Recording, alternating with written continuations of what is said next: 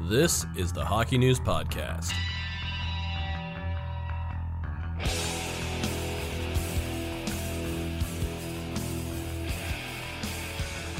Hello, everybody. It's Matt Larkin here, senior writer at the Hockey News. Welcome to the Fantasy Hockey Podcast slash live stream, brought to you by our sponsor. I'm going to duck for a second.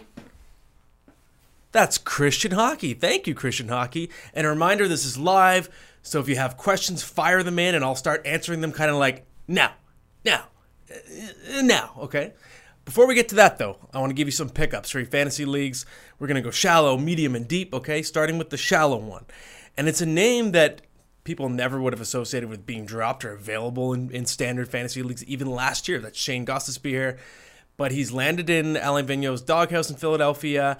He was healthy scratched for a little bit, but he's come back and he's got two goals in his past three games. And I kind of have a rule in most leagues where if a player of a certain stature, reputation, talent level gets dropped, and it's free to pick the person up, give them that tryout, as I've said before on this podcast, just do it. And even if if Ghost Bear, you pick him up, he gets healthy scratched again in a week. It doesn't matter. You're giving him a shot. Maybe you catch a wave. Maybe he's figured out his game because we know the talent level is there for him to be a top tier fantasy defenseman. There's a lot of talent around him in Philly, so just give him a shot if he's available.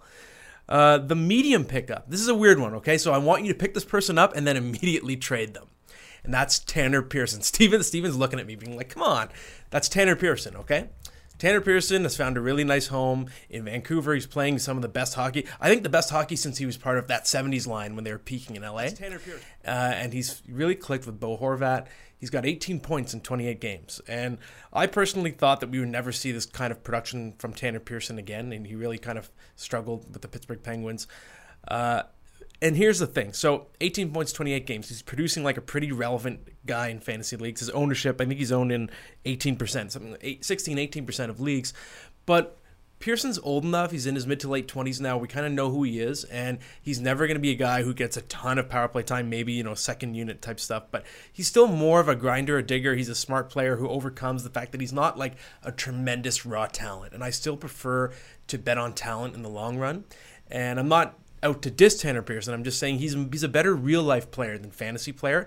I think the production is going to be more likely to decline from here on out. That said, you know, he plays on a Canadian team. There's a certain vanity that comes with those kinds of players. You can probably find the Canucks fan in your league, and if you if you happen to own Pearson, he keeps us up for another couple weeks. Maybe you can sell high. So. Just based on the production, the fact that he's playing in, in a big role right now in Vancouver, sure, he's absolutely worth a pickup. But all I'm saying is, once you pick him up, then I'm going to put him on the sell high list. Now let's go to deep leagues, and it's a guy who it's weird for me to consider him a deep league pickup because just talent wise, he's kind of like the opposite of Tanner Pearson. I really like Alex Tuch of the Vegas Golden Knights on a talent level. I think he's just a big, rangy power forward. Uh, I think that we haven't seen the best of him yet in the NHL. He's still finding his game. He has to just get healthy and stay consistently healthy for that to happen. Um, and he's available in I think 83% of leagues last I checked. Uh, and the only problem is that right now he can't seem to elevate into that top six consistently. He's still usually a third liner, even though he's talented enough to be playing higher in the Vegas lineup, and he's not getting that number one unit power play time. But I still like to recommend him because to to you know deliberately contradict what I'm saying about Tanner Pearson, if you're going to bet on the talent, maybe Tuch is going to play himself into a bigger role. And I just think he's still going to get the secondary power play time. And also, just in a deeper league, that's why I'm calling this the deep category not every guy in your team has to be a top six forward. If you're playing in, you know, a 16 team league with 20, 20 man rosters, then there's still a place for a good third liner on that team. So let's get to questions now. Okay. Uh, we're going to start with a question just from Gremlin. And this, this is not the first question I've had about, about Max Domi, but I guess because there's some anger surrounding Domi, it's is Domi a fantasy dud from here on out? I have been holding and holding, but starting to question the judgment. Domi, I still think is a talented player, and I've said this before last year that I think he's really well suited to the Montreal market, and he showed signs last year that his game was genuinely improved. It wasn't just a fluke season. That doesn't mean he's going to produce at a 70 plus point pace every year, but I still think he's a fantasy relevant guy, and, and there's context always matters, right? If you're in a really shallow league where there's a, a great point per game player available on the wire, sure, okay, you can drop Max Domi. But if you're in a big league, I still think he's someone who's going to get his points. He's going to have a 50 point floor in the long term. And the Habs are also, they're breaking in a lot of young players that need to find their groove. And someone like Nick Suzuki is an example who started a bit slowly, but then has started to kind of develop and find his game. And that's going to lead to a lot of juggling in the lineup. And I think as the Habs young players surrounding Domi get more used to the NHL, they're going to produce better, which I think is going to help him produce better. So he's actually someone that in a deep league, if he was cheap to acquire, I, would consider buying low uh, on Max Domi. Next question. Let's see here. We're going to go with David Barassa. Is Mikko Koskinen a number one goalie? Can he be one? Two more years at four and a half million and has good stats so far this year. Well, as someone who was kind of critical uh, of the contract when it started, one of my reasons was the sample size was so small. It's still a very small sample size. At the same time, Koskinen was phenomenal in the KHL, and he's got great size. He's just he's got like that Pekka type of build, and it's not like I always say when a small goalie when a small goalie slumps, there's a lot of net to shoot at. But when you're a really big goalie, it's harder to slump because you're just covering so much of the net. So I, am I'm, I'm not saying I'm ready to fully buy in on Koskinen as a number one, but I, I'm buying the improvement this year because based on what we saw from him the year before, you know, when he was coming over from the KHL, the expectations were that he was going to have a pretty good chance to make an impact just because of the fact that he's got really good experience overseas and he's got great size. So I, I would call him a hold in fantasy leagues. If depending on if this question comes from a Koskinen owner or someone looking to acquire him, I think you want to still see more, bigger sample size, but maybe we want to see into the new year if he can keep this up. Um, and it's kind of like the the Edmonton Oilers as a whole, right? Their analytics have not been as good as, as their actual production. So you want to give them more time just to see, you know, guys like Zack Kassian, you want to see if that's going to be sustainable. So I think Koskinen, give him another 10, 15 games, then we can rediscuss his sample. See, I really liked uh, Koskinen a few years ago when he was a top goaltender at your all-time favorite hockey tournament. Steven's gonna Steven he loves his international hockey. We call it like international hockey porn. Like we'll come into the office and he'll have on like division five, like Italy versus, you know, I don't know, a random country that isn't associated with hockey. We had like Thailand versus like Singapore on a few Yeah, that's like Steven. That's called we call that Steven porn. Um, the World Championship. Don't get me started. Okay, it's not best on best. It's a great tournament. It's it's not. It's good hockey. The tournament, all the World Championship is, is it's like when you're playing road hockey and you're knocking on doors around your neighborhood to see who's available. It's the best of eh, whoever was available. On this guy's out of the playoffs. He can play. It doesn't determine anything. Okay, it doesn't. You don't know anything after watching the World Championship. It ain't best on best. I'm gonna leave it at that. Hey, if, if, we want to be like totally specific here, even the World Junior isn't uh, best well, best. No, but it's best of a certain age group versus best of a certain nope, age group. No, because uh, Jack Hughes is pretty good, but he's not playing in this tournament. Stop See? making good arguments, Steven. Shh. Okay, anyways, let's get back to fantasy. So next one is from Danny Dog. He doesn't spell it dog. He just spells it like D O G G. But I just felt like saying dog. Uh, Danny says, "Love the show. Thanks, Danny. Does Joe Pavelski have any bounce back value this season? Just 12 points in 29 games and only two in the past 10. I am worried about Joe Pavelski. Uh, I think that Pavelski's a savvy vet. He's been a really good player into his 30s and a kind of a late blooming NHLer as well. But the injury he suffered in the playoffs last year was really horrific, and I kind of wonder if it's kind of injury that took you know I don't want to be too too dramatic and say years off his career, but um, I don't know if he's fully bounced back from what he went through physically. And I know he tried to come back in the playoffs last year, but I think it was too soon for that as well. And when you factor in that he's in his mid 30s, he's and a lot of people forget that players are they're still real people and they have to uproot their lives. And Pavelski spent his whole career in one place, and now he's playing a new market for the first time ever. So you never know if on a personal level, if it's not just a fit yet, it's taking him more time to to gel. There are just too many too many strikes against him for me not to worry. He's into his mid 30s now, coming off a major injury and changing environments, playing in a new market for the first time in his career. So I think he'll be better than what he's shown so far. But I also wouldn't be surprised if this is just Joe Pavelski's going to decline, and instead of being a perennial, you know, 30 goal, 35 goal, 60 plus point guy, maybe he's going to be a 20 goal, 45 point guy as his career starts to wind down. And nothing wrong with that. It's just it's the science of aging. Next one is from Jade Hawkins. Joonas Donskoi is on pace for 70 points this season and playing with MacKinnon and Rantanen has helped with that. 70 seems like a stretch, so what do you see his ceiling to be? Donskoi is a guy you, with whom you must tread carefully, and I own him in the deep league that I play in. Uh, problem with Donskoi is we know that Gabriel Landeskog is on the verge of returning. And even though the Avs have done a really good job, you know, Sakic has really added to the depth of this team, so it gives them a lot more flexibility of how to play their lineup, and they don't necessarily have to ice the big line. Just that line is so dominant, I just can't see Landeskog not getting his spot back. Donskoi's been great on the left. That said, I still think Donskoi's floor might be the highest it's ever been. So maybe he's going to be a 50 point guy because of the fact he showed during that time. I think he's got like I wrote it down. Uh, I was looking at some numbers today because again he's on my league. He's he's in my league. I think he's got something like 15 points in his past 12 games. So he's shown that he has the ability to produce, which means that if you're Jared Bednar, you're thinking, okay, that's great. If I ever want to mix things up and put Landeskog with Nazem Kadri, I know that Donskoi can hang on that top line. So I can juggle that lineup now. And That's why Joe Sakic made these moves this summer. He wanted to bring that flexibility to a team that was kind of criticized for being a one line operation. And I don't think that's the case anymore. So it's great news for Colorado. The next question. And as we go here, just a reminder we're still live, so if you have any questions, just keep firing my way, and I'll see if I can get to them. Okay. Um, next one is from Anders Berenshaw, and Anders says, with Toronto struggling to find stability with a backup goaltender, do you think Freddie Andersen will earn more starts down the line and perhaps play more back-to-backs completely? I think maybe a little bit. I, I, I mean, I got into some trouble on Twitter for saying this wasn't a big deal last night when he played a back to back because I, I really don't think it's going to happen that often. At the same time, Andersen, uh, you know, he's shown under when when he was under Mike Babcock, but he's always been. Um, throughout his time in Toronto, a pretty high volume goaltender. So he's a goalie. I mean, I guess every goalie likes to play a lot. And I know, I know. Braden Braden Holtby said this in the Caps dressing room when we were in there like a, a month ago. He he said he'd play 82 games if he was allowed. So that you know that's why they're NHL goalies. They have that mentality. But I think even just specifically to Andersen, he's just a super high volume goalie. So he is a guy who can play. He's one of the only guys left in the league right now who can respond pretty well to playing like 68 games, 65 games, 69 games. So based on that, he has the ability because he's proven it to play back to backs.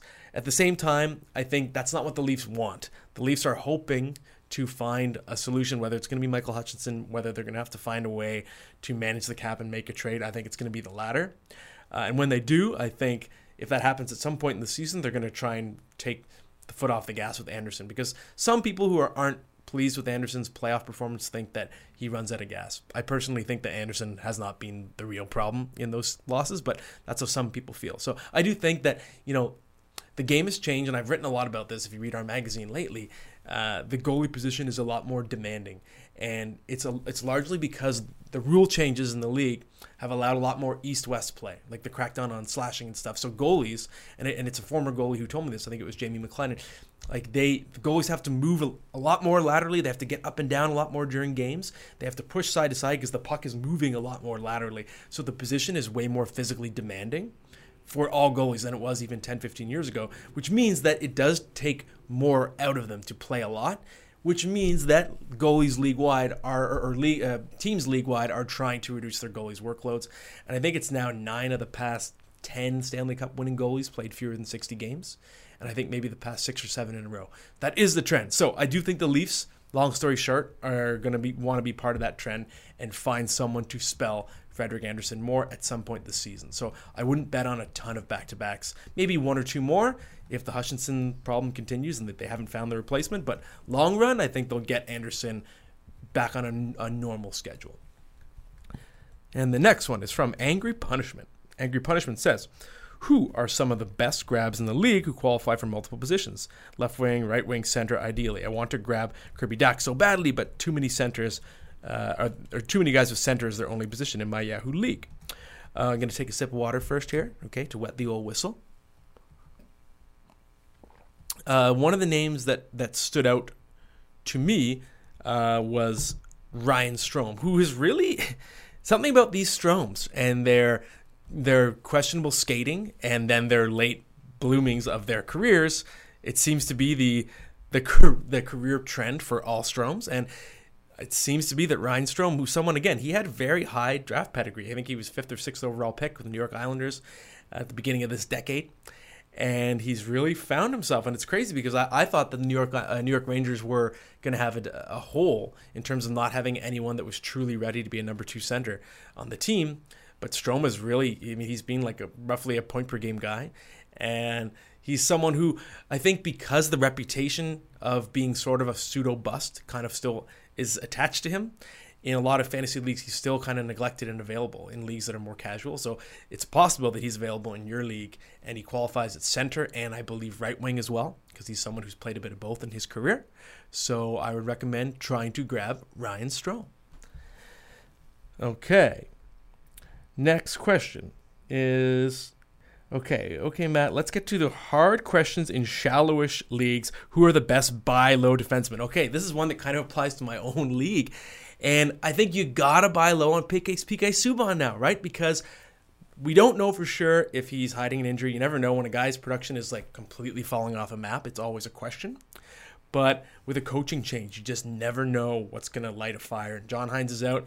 Maybe, you know, we don't know what has gone on behind closed doors, but we know Subban, it's, it's been an absolute disaster of a season. I did not see it coming given the talent around him. But new voice in the room now and you just never know. That could be the spark. A lot of guys, and that's something we, I've said this before. For whatever reason, hockey more so than most sports, players really respond to coaching changes, not just in the standings, but even in terms of production. It's just an emotional lift that they get, and I mean, we saw it with the Leafs. They start the first few games at least after Sheldon Keefe. You know, Tyson Barrie, for example, scores three games in a row, and maybe PK Subban is going to pull Tyson Barrie and start filling the net.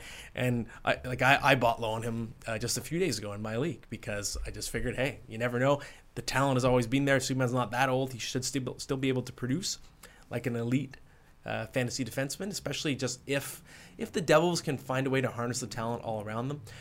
At the same time, you just don't know if Taylor Hall is going to get traded soon, so then there'd be less of a support system. Either way, though, Subban, this is the cheapest he's ever been in any league. I think last the day I traded for him in my league, he had five points.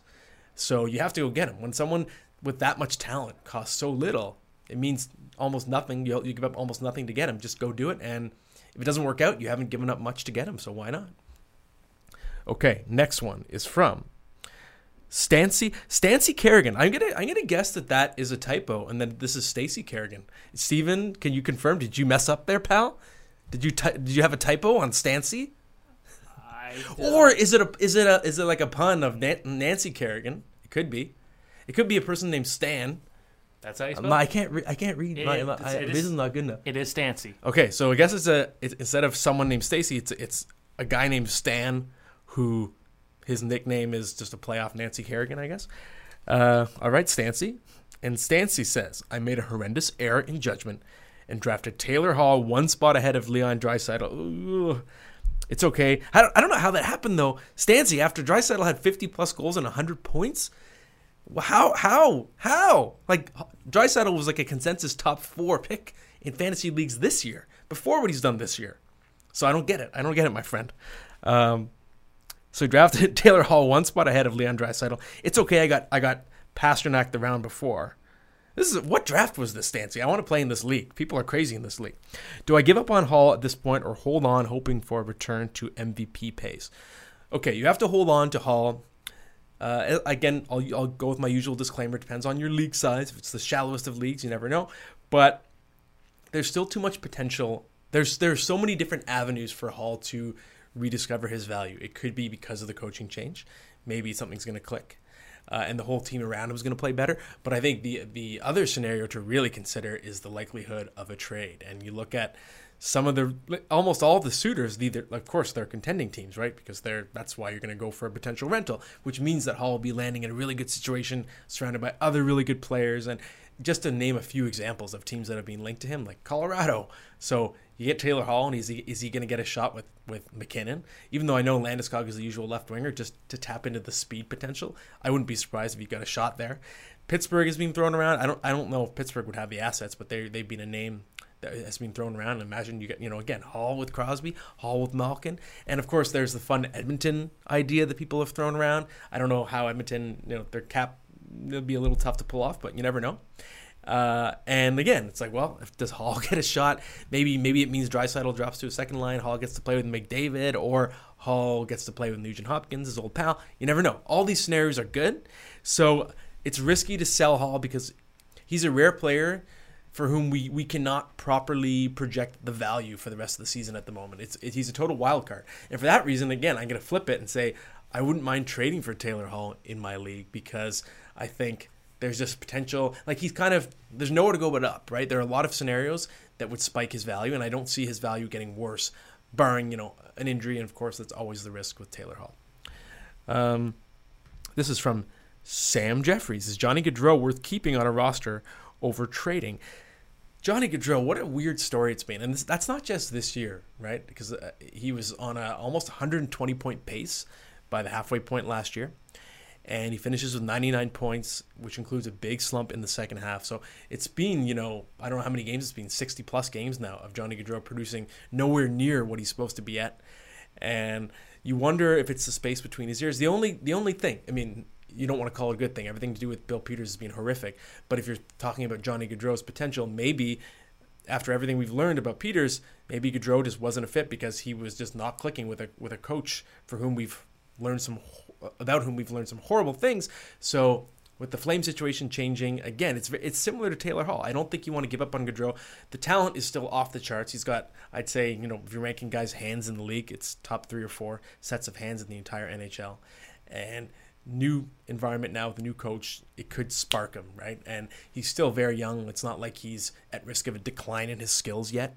Uh, so uh, again, I think Gaudreau's a hold. Someone with that much potential. He's like you know the expression they use is league winner, and he's someone who if you sell him at his base value, it's it could really burn you later. I th- like I think he's better off as a target for a buy low because he could be that league winner. He could get hot and he could get 50 points in his next 30 games. He's still that good. I'm still a believer in the long run. Next question is from oh, it's Gremlin's back. Gremlin's back for more. And Gremlin says, Would you store Tarasenko in your IR and hope he comes back for the playoffs or earlier in a league with season limited transactions? I think I would. And I know it's it's a tough call with limited transactions, but if you're looking at, you know, what what defines a player that's worth a stash? To me, it's a player that has the ability to you know, be a late season pickup that could produce like a frontline player. And I still think Tarasenko's never quite realized the potential. Uh, I, I, thought he was going to be a 50 goal guy, just given how hard his shot is and his just puck skills. I thought he was going to sort of be the, the successor to Ovechkin, but he settled in as more a guy who's like a 35 goal in his sleep type of player. Still very valuable player, second tier player in fantasy. Uh, but that's still really valuable compared to what you're likely to find off the wire at the end of your season, approaching your fantasy playoffs. So to me, that's the definition of a high upside stash. And we don't know if he's going to be ready, but if he is, he's someone who could get hot and it's worth the stash. Okay.